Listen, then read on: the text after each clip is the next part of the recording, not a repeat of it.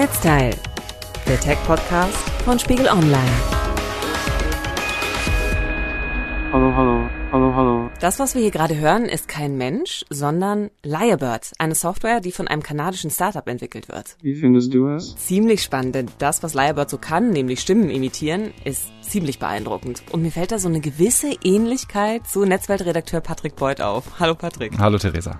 Und damit herzlich willkommen beim Netzteil, dem Tech-Podcast von Spiegel Online. Ich bin Theresa Sickert und Patrick, du, du hast dich ja eine ganze Woche lang mit Lyrebird oder mit dieser Software beschäftigt und auch mit anderen Voice-Cloning und Sprachsyntheseprogrammen. Ja, das Schöne an Lyrebird ist, die Software kann wirklich jeder testen, die gibt's im Netz. Aber den Goldstandard setzen derzeit andere, wie gewisse öffentliche Vorführungen gezeigt haben, auf die wir noch zu sprechen kommen. Und wie auch äh, andere Anbieter, Anwender und Forscher sagen, mit denen ich über Sprachsynthese und Voice Cloning gesprochen habe. Nach meiner Einschätzung hat sich Sprachsynthese allgemein und insbesondere auch die Technologie, die künstliche Stimme natürlich klingen zu lassen, in den letzten Jahren ganz erheblich verbessert. Das ist Dr. Ingmar Steiner vom Deutschen Forschungszentrum für künstliche Intelligenz zum Beispiel. Das ist einer der führenden Wissenschaftler zum Thema hier. In den letzten Jahren haben sich vor allem neuere Entwicklungen aus den Bereichen des maschinellen Lernens und der künstlichen Intelligenz auch in der Sprachtechnologie durchgesetzt. Dazu gehört insbesondere das Deep Learning was eingesetzt wird, um Sprachsynthese und Voice Cloning natürlicher klingen zu lassen. Konkret wäre da zu nennen das System WaveNet von Google. Googles WaveNet ist in dieser Hinsicht, würde ich sagen, weltweit führend.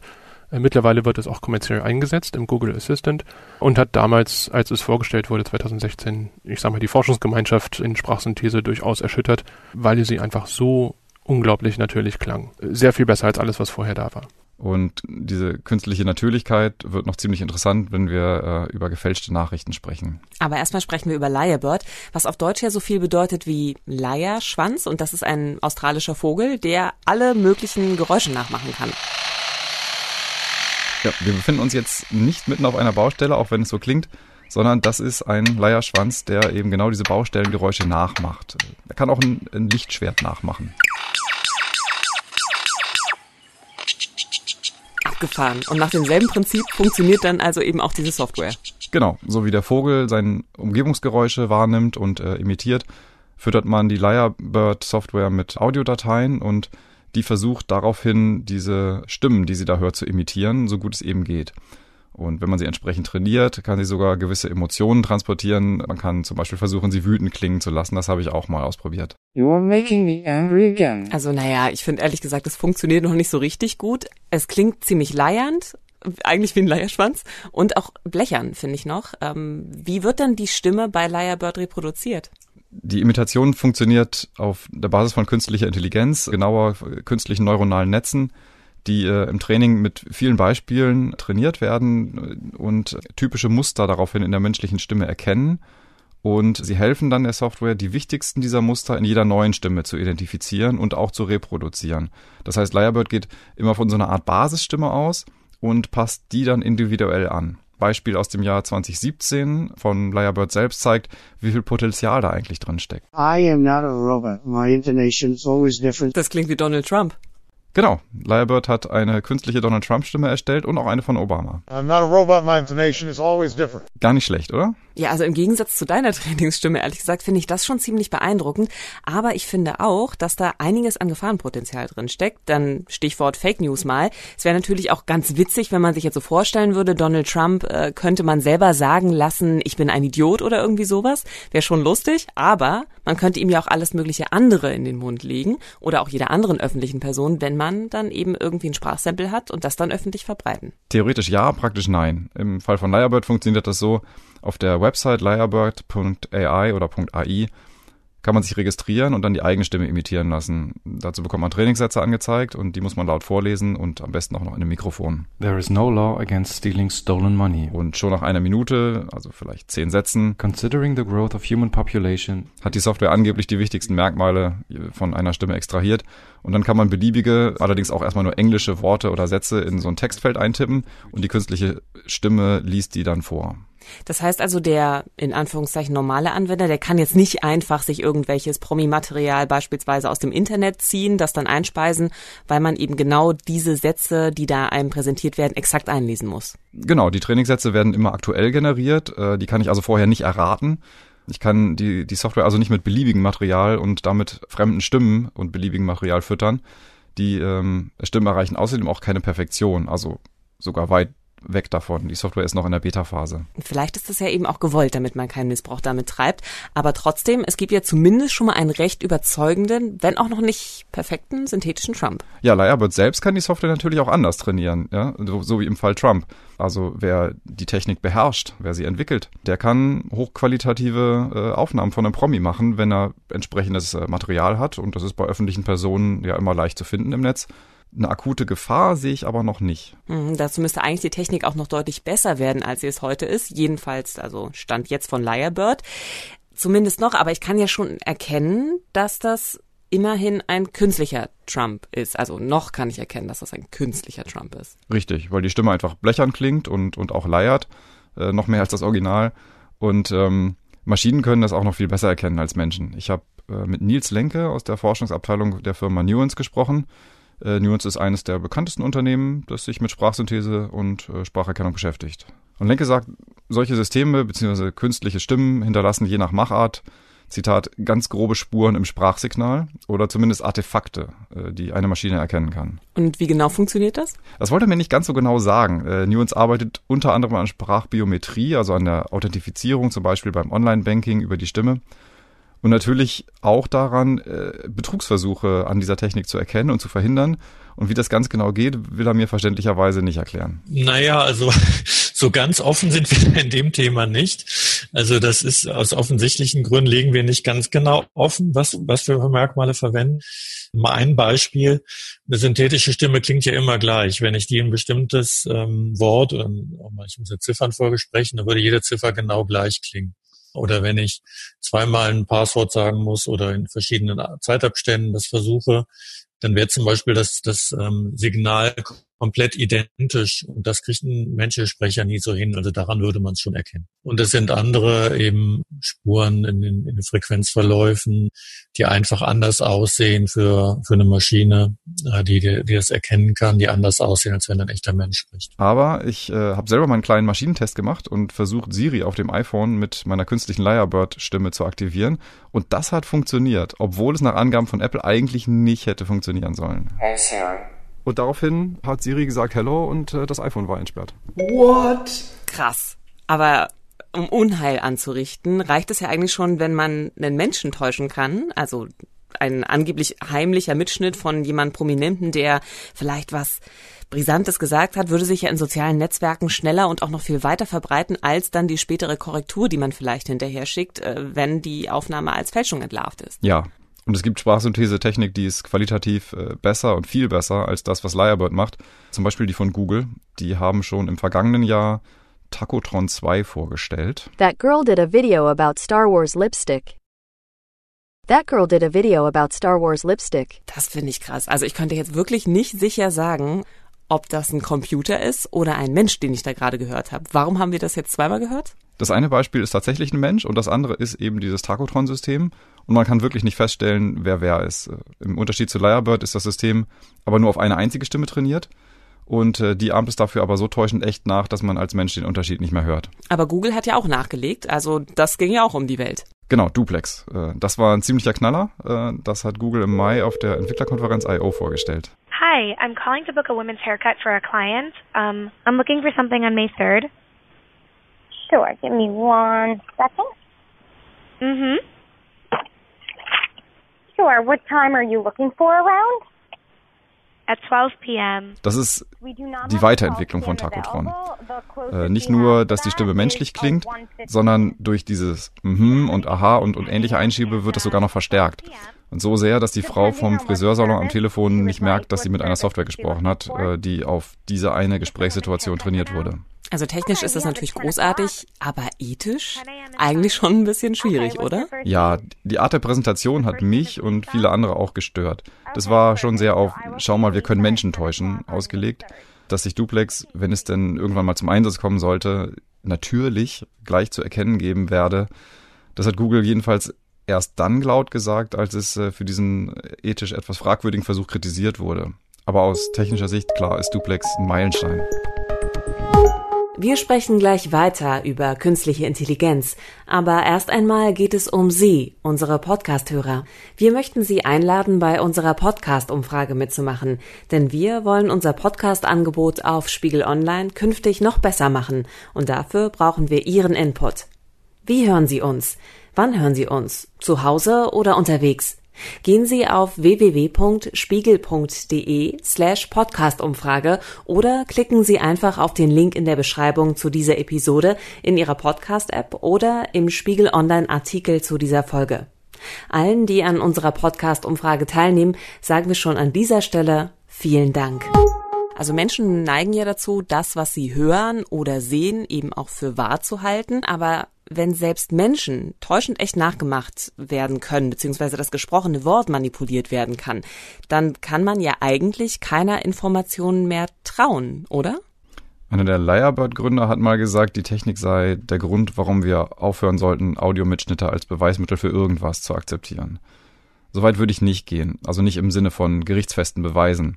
Aber blind vertrauen darf man Audiomitschnitten in Zukunft vielleicht wirklich nicht mehr. Aber das ist doch total überfordernd. Also glaubst du, wir werden dann sowas wie ja, vielleicht einen Adblocker haben oder so ein Plugin installiert haben, das dann automatisch alle Audios scannt, die bei uns durch den Browser zum Beispiel laufen und dann nachschaut, ob die bearbeitet wurden? Ja, super Idee. Also Journalisten müssten sowas unbedingt nutzen.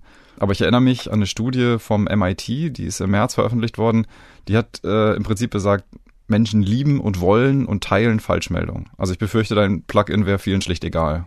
Aber wenn wir jetzt mal wegkommen von diesen ganzen düsteren Dystopien, wo wäre denn so eine künstliche Stimme auch sinnvoll? Habe ich mich lange gefragt. Die Terminvereinbarung beim Friseur fällt für mich jedenfalls weg. Ähm, aber ich habe äh, mir ein Buch von mir selbst vorlesen lassen, einfach weil das so ein Szenario ist, mit dem Lyrebird wirbt. Hörbücher mit jeder beliebigen Stimme. Äh, nach wenigen Sekunden habe ich das dann abgebrochen, weil es so nervtötend war und der Tonfall und die fehlenden Sprechpausen mich wahnsinnig gestört haben. Our expedition was the first to enter Area X for more than two years, and much of our predecessors' equipment had rusted. Oh, krass, also ganz ehrlich, da kann kein Mensch zuhören. Ich habe das ja auch mal ausprobiert mit Lyrebird. Also ich erkenne so ein bisschen meine Stimme tatsächlich auch wieder. Aber so wie das jetzt gerade klingt, ich könnte es keine Sekunde ertragen, mich selber ein ganzes Hörbuch lang beispielsweise zu hören. Hello, I am your podcast host tonight. Ja, ich gebe zu, der äh, Test, den du gemacht hast, der hat auch wirklich nur ganz extrem entfernte Ähnlichkeit mit dir. Aber es gibt ja noch ein paar andere denkbare Szenarien, also wo synthetische Stimmen zum Einsatz kommen könnten. Ich kenne zum Beispiel synthetische Stimmen aus Navigationssystemen oder auch dem öffentlichen Nahverkehr, zum Beispiel auch in der Berliner U-Bahn.